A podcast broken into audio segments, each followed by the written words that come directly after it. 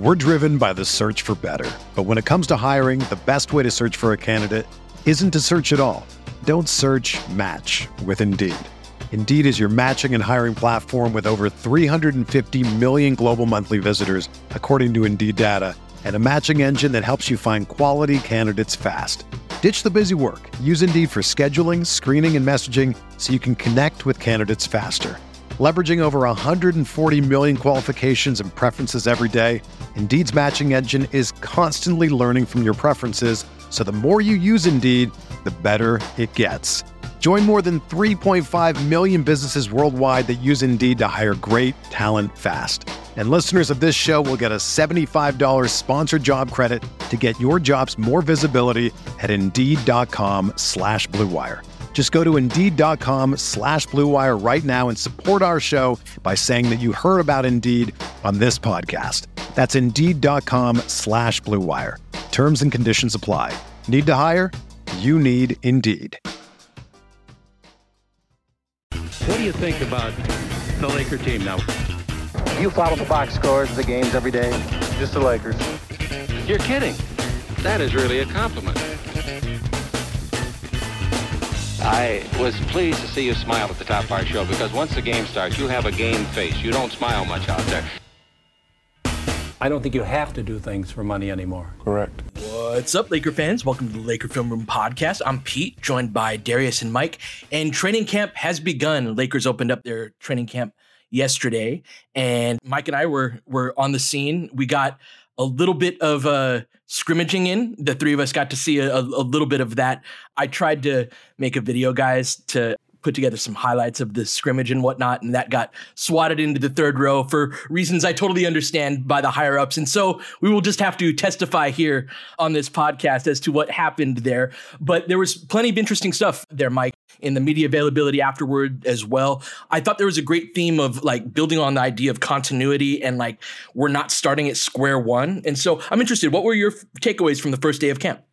Been to a lot of first days of camp at this point, and I texted a friend that works on a different team in the NBA, something along, along the lines of Lakers are feeling pretty good about how things are going. They're looking pretty good. And, and he responded, Everybody feels that way on the first day. And I said, Sure. "Ho- Hold on, hold on, hold on. I'm saying, in the context of my experience watching the team, like for Lakers Day, there is a difference between, of course, everybody's going to feel pretty good. That's, you don't get to the NBA if you don't have a certain level of um, inner confidence and talent and all of that. So, yes, there are going to be good reports out of every team around the NBA. But just for the Lakers relative to the last several years, especially, it was obvious. It was just guys were kind of bursting out of the seams. Uh, Darvin Ham was extremely excited in his interview. D'Lo was in a really good mood. Um, you could see sort of just the way that AD and LeBron were interacting on the court, and sort of the new guys. There's just a lot of a lot of positivity going on right now, and I think that part of it we got to yesterday, Darius, as to why and the mix of talent, the seeming lack of agenda from from a player that isn't quite sure of their circumstance. They're I can't really isolate a situation like that, and usually you can um, on many teams.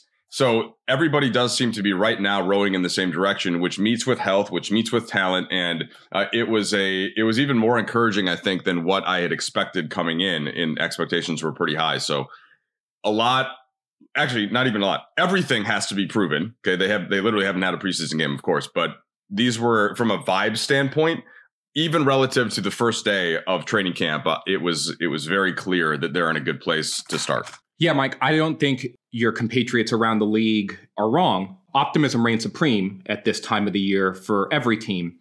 I think, though, that if you're labeled as one of the five to seven teams that is in competition to win the NBA championship viably, and the spirit around the team is let's go get it, and the initial conversations and first workouts imply, hmm, this is on the table for us.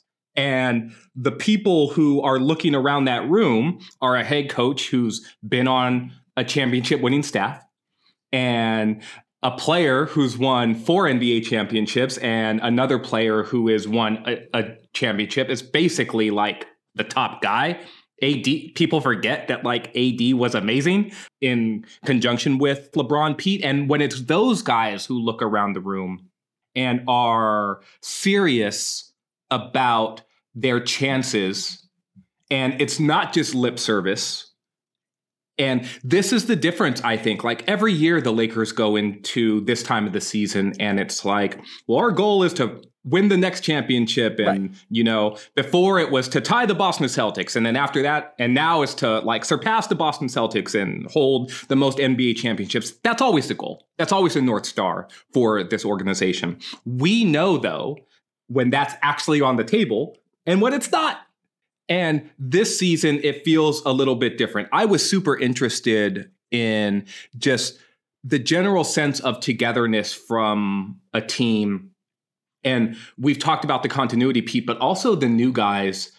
It's not too different to me than the 1920 season in that everyone seems to understand that there is a mm-hmm. role there for them and that they're going to try to grasp and hold on to that role as firmly as they can. And this team has the added bonus, I think, of there being competition for some of those roles and yep. what that is going to do to elevate the spirit in the room in terms of, well, I want this. I'm going to go get it. We've talked about this within the context of Max Christie, but the same could be said of Jaxson Hayes or Taurean Prince or yep. even Gabe Vincent. There's a range that exists within these roles. And I think these guys are fighting for the upper end of that range. And I think it's going to be great for the mentality and approach day in and day out of the team.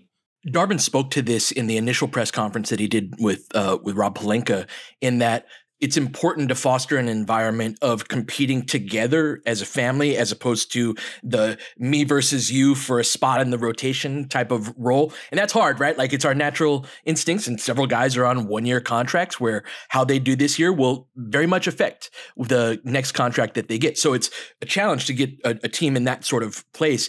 And that's one of the reasons why I think you're top players need to be your lieutenants. And that's a thing that Darvin said yesterday in media availability that really caught my ear. He was talking about when he would say at the beginning of a drill or whatever they were working on, okay, we're going to do this. Last year, LeBron and AD are standing there listening, going, okay, like they're one of the students in that respect.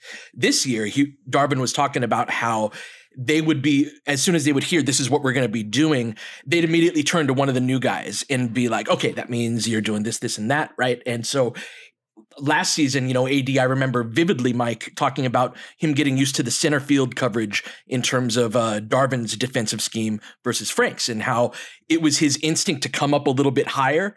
And he had kind of like fight the urge to do that because Darvin was like, no, no, let the guards do their thing. We're not going over the top of every screen. And it's important that you stay back in the paint. Now AD is one of the teachers of that, right? And and so that to me is one of the like building blocks, right? We're not starting from square one. And I think that that is what really kind of gets a team aligned. And from the footage that I saw of yesterday, one of the things that really stood out to me was just like the vocal leadership of LeBron and AD and just like the level of like, this is what we're here to do and, and get organized to do. And I think that helps that whole, uh, that whole dynamic of like not competing against each other, but com- competing together toward a common goal.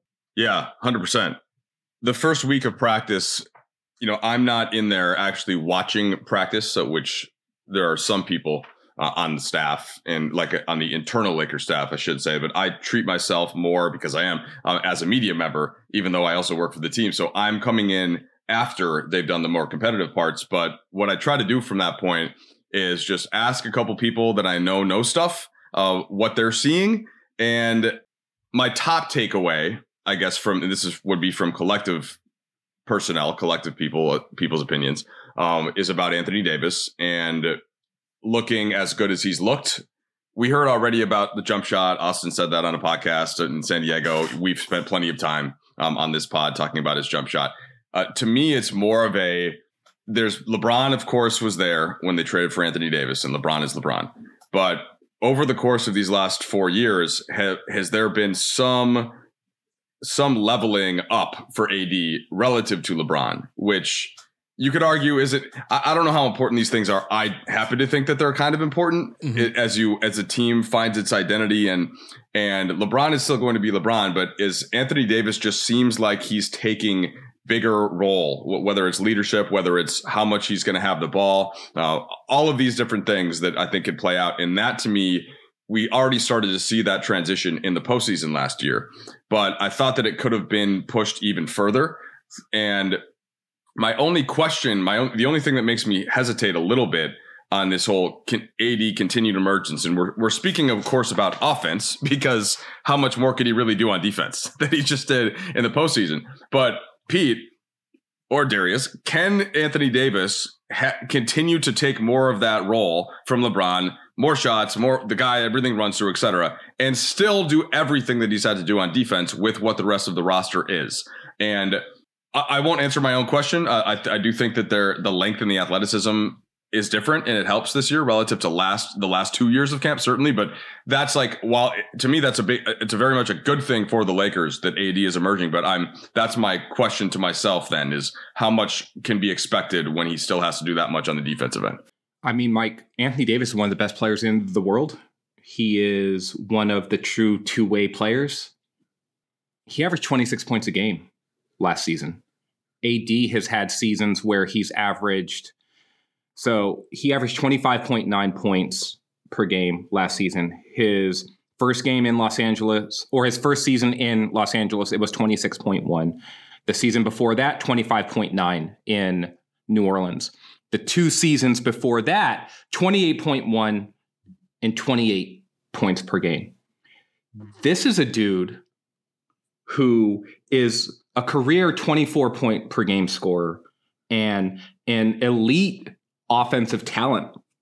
The idea that he, and this was like as a number one option. He is a number one option type of, of player where you can give him the ball, Pete, and he can go and create and get baskets for himself. He's also one of the elite, like finishers like and, and, like play off of a guy who likes to have the ball a lot he can do that pretty easily too and he thrived next to Russell Westbrook. He has thrived next to like a 31 usage LeBron James. He can do whatever you want him to do offensively. I think the it's not about whether or not he can do more. I think he clearly can. It's about the positioning of him within the structure yes. of the offense and in last season, he got 26 points per game, mostly being a pick and roll dive man and getting some isolation and post touches. But it's like mostly like, mm-hmm. hey, we're going to run pick and roll, and guys are going to get downhill and they're going to pass it to you, and then you're going to score. You're going to fill the lane in transition. Yep. You're going to get some offensive rebounds.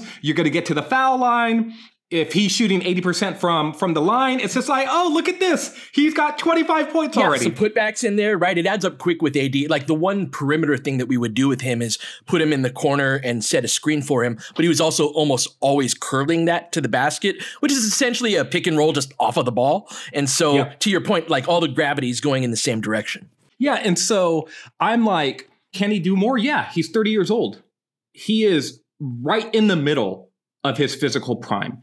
And because of the like ups and downs physically that he's dealt with in terms of injuries, uh, like a, messed up knee where a guy fell into him, a a bum ankle where he like rolled it really severely, and then the foot thing that he dealt with last year. These sort of obscure the idea that he's in his physical prime it's like if you spend a lot of your physical prime being hurt or out for chunks of games, it's almost the idea of, well, he's not going to be able to perform physically. But that's not the case really with, with AD. Every time he plays consistent minutes, he's freaking awesome. And so I do think, Mike, that, that he's going to be able to level up. So Pete, take us to break here on. I, I want to clarify something real quick though, uh, and and get your thoughts on it because I don't mean can he physically, like, or can he uh, literally get this done? Because I think the answer, as you just explained very well, is absolutely yes. It's more, will he be allowed to? Will he really be hmm. allowed to be the number one option, the number one guy? Things run through him. Like, let's, he's the guy.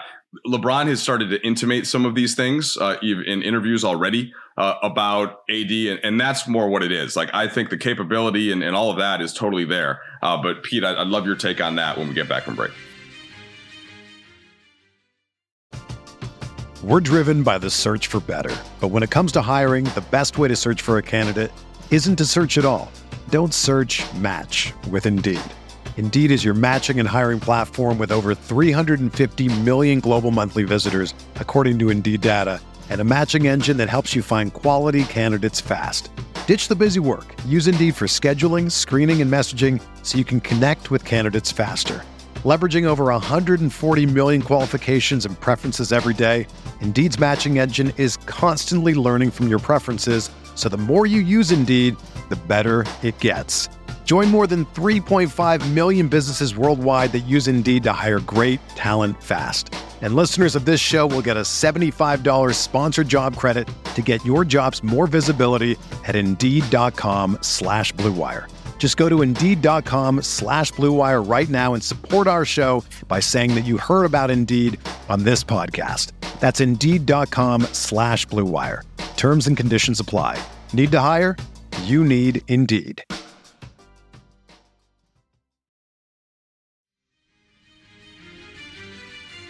So at the end of Darvin's media availability yesterday, I believe it was Khobi Price, but I'm not sure. Uh, recognized that the blue boxes are not on the floor, right, this year on the practice courts of UHTC, which were there to reinforce kind of the four out type of spacing. And in Darvin's response to that, Darvin was like, "Oh, we're going to be trying a few new things in terms of spacing uh, this year," and sort of a, I think he said like adding a little few few different spices to the stew type of thing. And I squealed when it, when he said that, right? And when it was pointed out that the four out boxes were not there, and that is something to me. We're in the chapter now of like being more organized, and that was something that Darvin said to end his uh, media availability was like it was it was really organized with respect to the spacing as well that is a little bit different.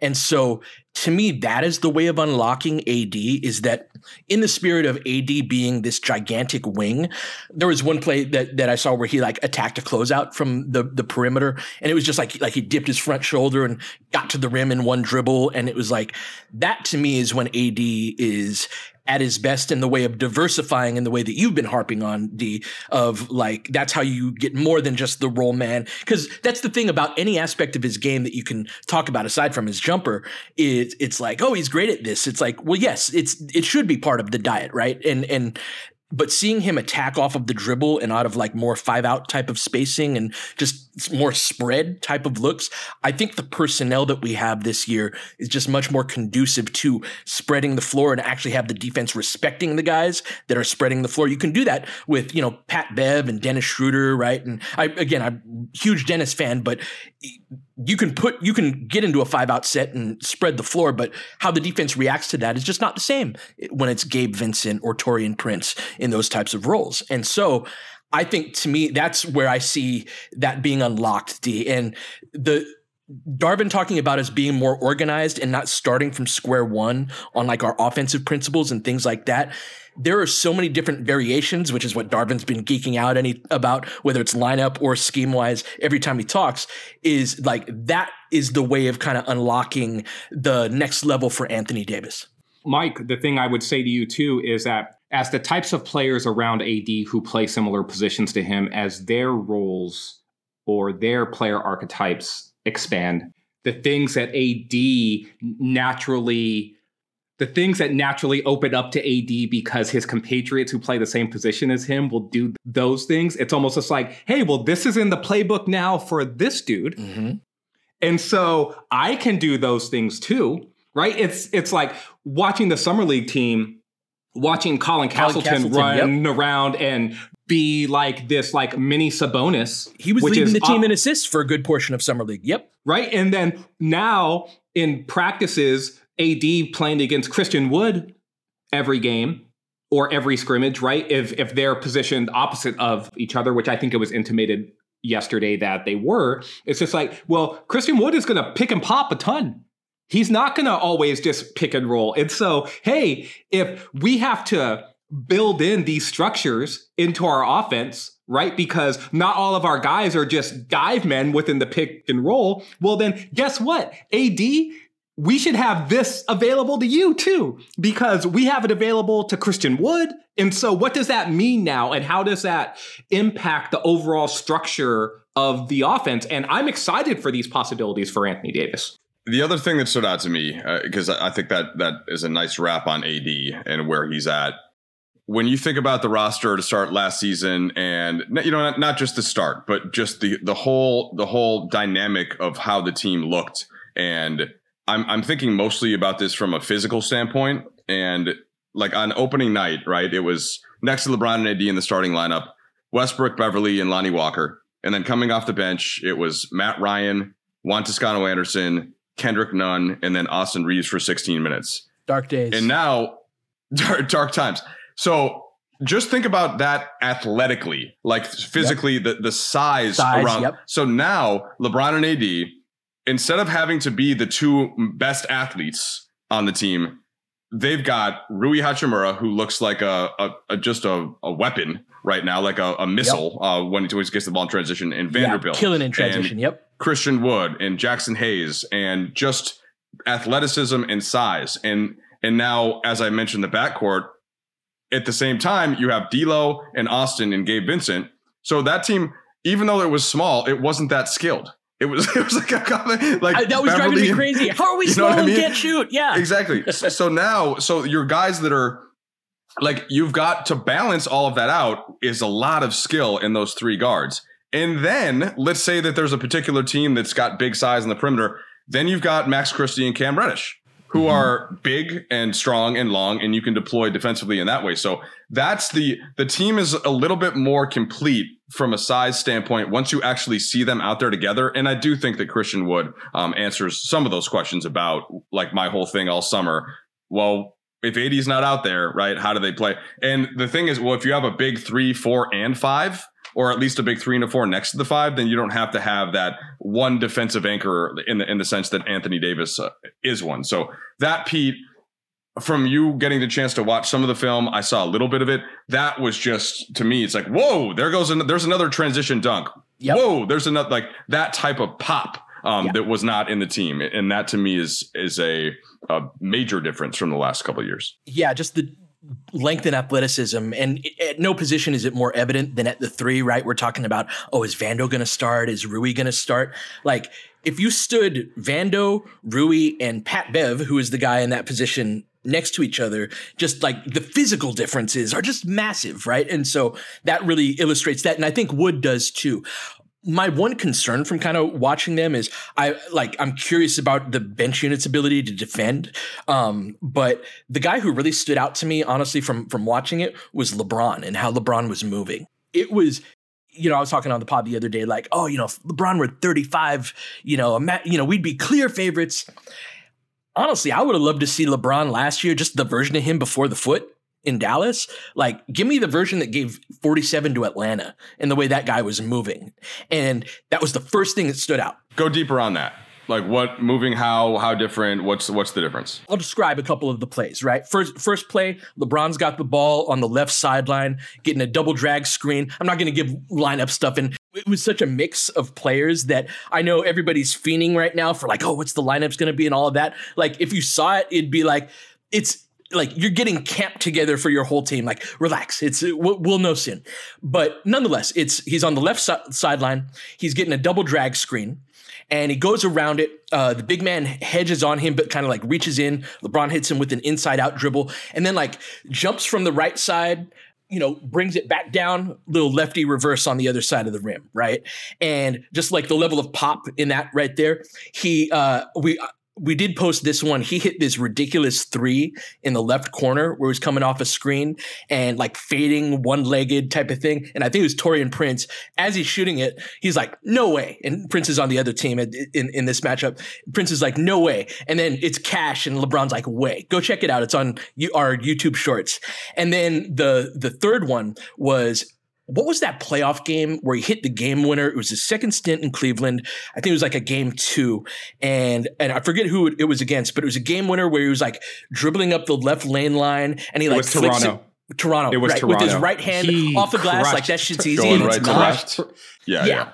Yeah, he, Toronto, he hit one of those just like it was it was gorgeous and so for me as somebody who like to me the biggest question of the team is just like what level can lebron get to which is not like we're just in unprecedented territory d so it's one of those things where like if he does fall off at some point physically not with you know when he's not dealing with an injury like he was last year mike like at no point will I be like, oh, I can't believe that happened. But seeing him look like that, Mike, that was my big like, oh boy, if LeBron looks like this, I think that is the right question. That is the proper question. The way that I've all of the way that I've been thinking is to support a run if it doesn't get to that final hurdle for LeBron. Mhm. And that's part of what I've been talking about with AD and the supporting cast you and, got and, to. Yep. and, and and all of that. But you know, I guess that's Darius. If he if that level of LeBron and he does find that in there, then I guess I have even fewer questions. And it ju- it just comes down to matchups and sort of the overall health and like what did Phoenix and Denver look like in the conference playoffs? Like it, but that. LeBron looking like that, the way that Pete has described, um, certainly takes care of a lot of things because that's a that's a, a pretty decent basketball player. So we'll see what LeBron looks like in March and April versus, you know, the first part of October, right? And Right. it is a marathon, it is a long season. But from the minute he came to the Lakers, because I didn't know what this looked like in his previous stints, the thing about LeBron that I've loved and have really appreciated about him is his ability to set the right tone within the construct of the team. And Mike talks a lot about LeBron's leadership style and sort of the soft touch that he can have. We also know that LeBron can be sometimes passive aggressive. We also know like LeBron is never only one thing. He is a human being who's got many different levels to him. Yep. But he has been a leader since he was 14 years old, right? 13 years old? How long has he been the best player on the court, or at least the best player on his team? I mean, right? his Like, entire life. Yeah. Yes, yeah, right. since he was and, five or six. Right. and and there is a natural when you have that, and then you have this natural leadership quality that comes to you as well. You have the ability to refine that year after year after year. And people talk about getting better as a player and refining your skills. You also get better as a leader. And and Kobe was, I think, the perfect example of this and he's talked and he talked about that a lot at the end of his career where it's just like these conversations that he had that that shaped his leadership style lebron though pete it doesn't surprise me that it's just like oh first day of camp oh it's like year 21 y'all like last time y'all saw me y'all was Yeah. like oh asking me about retirement because Mhm. you know like I, I i played all 48 minutes and i was tired and guess what I spent my whole summer practicing with a dude who's 15 young 15 years younger than me, who is built just like me, Mm-hmm. right? And I'm practicing with this dude every single day. Guess what? I'm gonna come out here. One of the plays that I saw, Pete, it was LeBron being like, "Oh, Rui." Yeah. Guess what I'm doing? Like I'm shouldering you and then drop stepping and shooting a little fade right over the top of you. Like, right? Like, oh, yep, here's some Mr. Miyagi for you. Paint the fence, right? Like, like just to just to underscore LeBron's, I think we still sometimes underestimate in LeBron's level of strength and physicality because Rui is huge. You just mentioned him; he is in his absolute physical prime um, of his life, right? Fully healthy, fully cut, full, all of it. And LeBron has LeBron can still almost easily just nudge him out of the way if he wants to. Like there is a difference between them physically. And Rui, t- to the point that we mentioned this yesterday, Rui took exception to it and was pissed off because the Lakers posted him next to LeBron. So that's like that's where even even one of the world's best athletes, uh, it, which Rui Hachimura is at his age, um, is not LeBron James. Let's go to break here. And when we come back on to the other side, Pete, I just take us wherever you want to.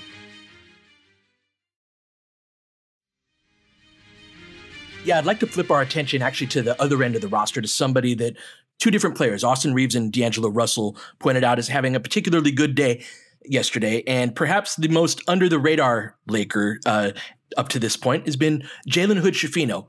Supposedly competed really well, shot the ball well, looked good, according to both of those guys. I'm curious, Mike. This is a year where he goes in with no expectations in terms of like playing time or anything like that.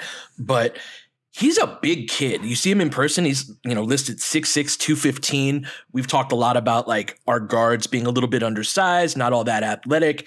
He's a, he's young, right? But he is the other end of that spectrum. He is a big one. And so I'm just curious, what, what are your thoughts on Jalen and what this training camp is for a guy like him, considering the broader circumstances? I'm intrigued here, Pete. Was not expecting you to go to JHS. I'm in a I guess two things. One is wait and see, but two is trust the process. Uh, and I often harken back to the Lakers scouting staff led by Jesse Buss. And when when I hear a name from those guys, it makes me raise the eyebrow. Interesting, because as you know, I do not watch much, if any, college basketball. So what I did what I did do though was watch him in person several times this summer. And to me, there were there were flashes of some really good things, but clearly it needed some more time um, to brew. And he is young. He just had the one year um, at Indiana. And the first thing I'll say, Pete, before yesterday, because I, I, he looked bigger than he did in the summer. Um, I like height wise. So I think mm-hmm. I, I don't know if, if he actually grew. Uh, it would make sense. It's like when we talk about Max Christie growing. One of you said this yesterday in the text thread. Well, yeah, like he is 20 you know so guys at that age sometimes do it's not like if you go from age 30 to 31 and you come back taller uh, it, it, can happen so he does look bigger. And the question that I asked him on media day, not to fast forward slightly, was you're coming into this team with a lot of positions already staked out of vets that are we know are good players. It's D'Angelo Russell and Austin Reaves and Gabe Vincent at a minimum, and then at the backup two, which is which is really not you know at this point where he would be. It's Max Christie and Cam Reddish. Like so, what's the mindset? And he was very much just like, be a sponge, learn. Like there's no pressure really on him. But, you know, he was a, a higher pick than what the Lakers have had in recent years. This was supposed to be kind of a deep draft. There were things about him that clearly they liked because I had been hearing his name for weeks before the draft itself happened.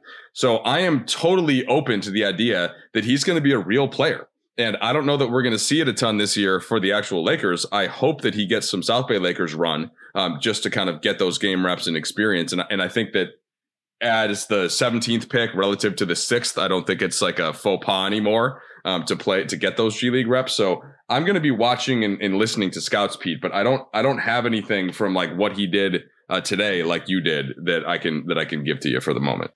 I'm super intrigued by him as a prospect. Um, he is a big physical guard and he is a you could tell that he has like good understanding and feel of the passing reads particularly as a pick and roll player which is important in today's NBA he has all the passes out of the pick and roll and the way that he was effortlessly making the skip read in summer league was super impressive to me as a guy who understands what the three reads are once you come off of a ball screen. And towards the end of summer league he started to more comfortably take that step back when guys were going under. He totally understands how to get to and make the mid-range jumper. That's like a strength of his game. And then he knows how to read he knows how to read the big and drop and the weak side tag, whether it's like a pinch from the elbow or whether it's coming from the dunker spot tag, Pete. And those are the reads. Yep. And he has those reads down. And he's got a level of shiftiness too for his size, right? He uses a lot of like hesitations and hang dribbles, and like that was one thing I noticed in uh, in watching him up close, especially from the up close angles. Uh, it's just the the frequency with which he was getting guys leaning one way and going the other, yep. right? Now, that's a much harder thing to do in the NBA, but he also has, and I think that's part of the reason why he's likely to not be a huge factor this year, is offensively what he does well is the hardest job in the NBA, and it's occupied by the most talented players, which is really that on ball, run the show kind of guy. And so I think that his path offensively is to be able to operate off of the ball a little bit more as well. But I think his his quickest path to playing time is actually on the defensive end. And that's something that I think his defense is closer to being at that point of being like a, a rotation caliber player than his offense is, but his offense has a, a really high ceiling. Well, the interesting thing part about is uh, he's just a physical player, man, and he got beat a few times in summer league, and I was just like, oh yeah, you weren't ready for this Yep. type of guard in front of you. You didn't see that in the Big Ten, right? Or whatever the conference is called now. Who knows, right? It's just like, it- are there even conferences now? the thing that interests me though about like his his path, we talk about the depth of the roster and sort of like who are your avatars on the roster? And we talked about this with Rui right? Rui was like at LeBron's hip. And one of the reasons why you send Rui to go train at the hip of LeBron is because it's like oh damn like this dude sort of looks like me. Yep. and Rui was like chuckling about it because you know he's he's he's got sort sort of that like Eastern sensibility of of like oh no I'm going to defer. Like I'm not going to talk too highly of myself. And they're like oh well they said they said I'm kind of like him. And he's like oh am I Me- meanwhile he's like flexing at the end and I'm just like you see it bro like like don't play around with us right but if I'm looking at JHS I'm like oh yeah look at the doctorate degree holders from Big Guard University that he's got playing in front of him in D'Angelo mm-hmm. Russell and Austin Reaves. And now- James too. And even LeBron James. But I'm just saying, like, right in front of him in terms of like, oh, you're actually my size. And you do the right, like you could look at LeBron and be like, "Oh, I'm going to Oh, model gotcha. my game Right, after right, right. LeBron," and I'm Yeah, like, "Oh yeah, sure you are, right? You're six six, right? Two fifteen. You're not six nine, 250 and the best athlete ever, right? But he can look at D'Lo and Austin, Mike, and be like, huh, look Mm-hmm. what they do. Look how D'Lo slithers to the rim and then does that long extension with his inside hand in order to get that that layup off. Oh, look at Austin like basically give the shoulder in off of the inside out dribble, pull pull it back in in order to get to to the mid-range. These are the spots of the floor that I play in as JHS. How can I take from them? And and I'm encouraged and happy that because he didn't see those avatars during summer league, but he's in training camp now with these guys, and I think that he sees a version of a game that he can get to, and I'm excited for him from that perspective. Yeah, and, and after practice, Austin was snaking pick and rolls with Phil Handy, and it's, it's those kind of things. It's like, yep, just pull up a seat, you know, JHS, mm-hmm. and and learn this way. Pete, let me let me flip it to you though, because the two players that I am most curious about and want to see more of and understand how they're going to fit in are Christian Wood and Jaxson Hayes. Um, going back to the big positions, we most of the other guys in the roster. Uh, although we still need to talk more about Vincent and Prince, uh, you know, we have a pretty good idea of. So, what did you see or sense from those guys, and uh, and kind of where they could best fit? this is again, and this is in the little that I saw, right? But this is where I have a bit of a cold water take in that I am concerned about our bench's ability to defend. I think that's going to be one of the storylines this season. And there were a couple of plays where it's like a, a reach in where you would rather not reach in and, you know, you know, be in position with your feet. Um, and and or just guys getting to the rim in ways where it was like, hmm, yeah, I'll we'll we'll see about that. I also just as I think the offensive scheme will diversify a bit, I think the defensive scheme will too. And there are a couple of things I saw that I, I can't get into that were more along those lines. Um, and so I think that there are ways to play to their strengths. And I think that's going to be a, a big storyline this year. And that strength, to be more specific, D, is like their ability to switch. And so that to me is what I I saw in very, very limited samples. But curious your thoughts on, on those two, D. Yeah, I think that the questions are going to remain on defense until they prove that they could do it. Like the quotes are fine. I love hearing Jaxson Hayes say, I, I like to play defense and Yep. I want to play defense. It's just like, okay, well, I like that you like it. I want you to want it. It's a good starting point. Yes. I Yeah. also want it to be effective and I want it to be at the level that it needs to be in order to stay on an NBA court, right? It's it's like I want to do I run a I want to run a 5 minute mile. I, I'm not going to get there anytime soon. Yeah. And so Have you I'm ever run a interested to see no, no, 5 minutes is fast, man. Um I'm just saying. And, and I- so look, I, hey, we see now. This is I did, but the way that I said it, I was not trying to big up myself. I was actually like, I thought that you did. yeah, but, uh, It's- my- exactly. On the Northwestern leaderboards Exactly. for And now. I feel, and now I feel like I've guy. just, I've just flexed just for the purpose That- of flexing, that- as hey, opposed gotta to do I was sometime. hoping You got to you did. establish dominance, Mike. Well, whatever. Look, look, look, look, I hear you. I hear you. So I'm interested to see that diversity potentially come in terms of schemes Yeah. and whatnot in order to sort of like bring a little bit back of like luke, lukewarm water potentially to your cold water take, Pete. Like, if what's being said about Anthony Davis is true, right, which Mike relayed at the beginning of the pod, then I am a big fan of iron sharpening iron.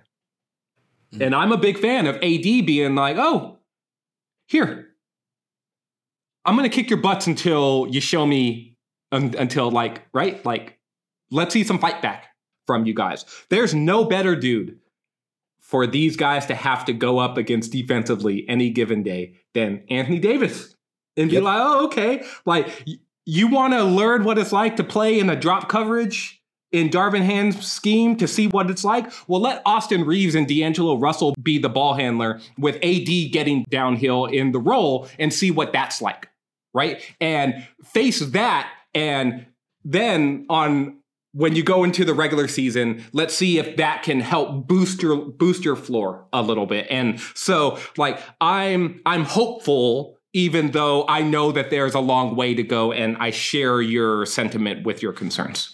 So that was the main when we were talking about 50 wins versus 60. Like my main concern remains Pete exactly that. AD's not on the floor. Who is that guy? I don't I don't know that Christian Wood or Jaxson Hayes has shown in their previous stints that they can sort of hold it down like that.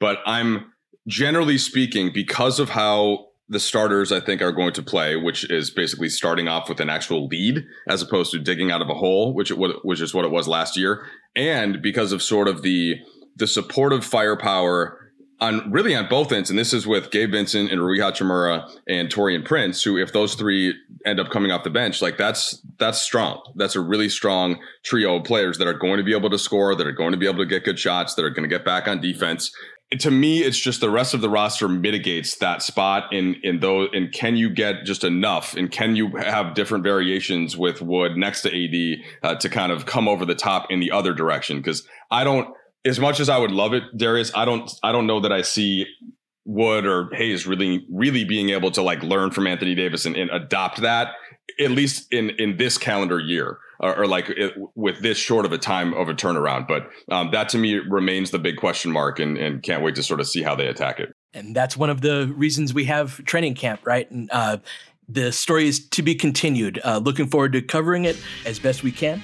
Uh, but until the next spot, you've been listening to Laker Film Room Podcast. We'll catch you guys next time. James has got it in low to McHale. McHale wants to turn. He's double team. Just pass out in front. Broken up by Worthy. Tip to Magic. Worthy dies on his belly. Magic scores. There's Magic got it. Magic fires. It's good. The Lakers win the game. The Lakers win the game. Rebound is Lonnie. Three seconds left. Van Exel to win it. It's on the way. Good. Kobe Bryant, 48 points, 16 rebounds. Shot with his ties an NBA Finals record. A lot of Laker fans well, sticking around for this. You're seeing something that's very rare indeed. A Laker to get MVP chance right, in Boston. In Boston. Of all places. Are you kidding me? Kobe. Hard to believe. Are you kidding me? Unreal. Are you kidding me? Lakers looking to push. Bryant spinning in the lane. Back for Gasol. Pretty pass. And it's back to a three-point game. Kobe Bryant picked up by Bell. There's the move. Two, one. Miss it. Unbelievable. For the victory. It's over. Shot clock now to five. Bryant. Yes. And that was a little tough to Alvin Gentry. Add insult to injury, Kobe. I mean, what a shot. I mean, you can't defend that. Are you kidding me? 2.1 seconds remaining. Denver a foul to give. Jokic Trying to disrupt Rondo. He puts it in. Here's Davis, 4-3 in the win. Oh, it's good! Anthony Davis has won it for the Lakers! James again. Oh, he hits another one. LeBron James putting together a closing quarter against the Nuggets. This historic 2020 NBA championship belongs to the Los Angeles Lakers. The Lakers conquer the bubble, and banner number 17 will soon hang in the rafters.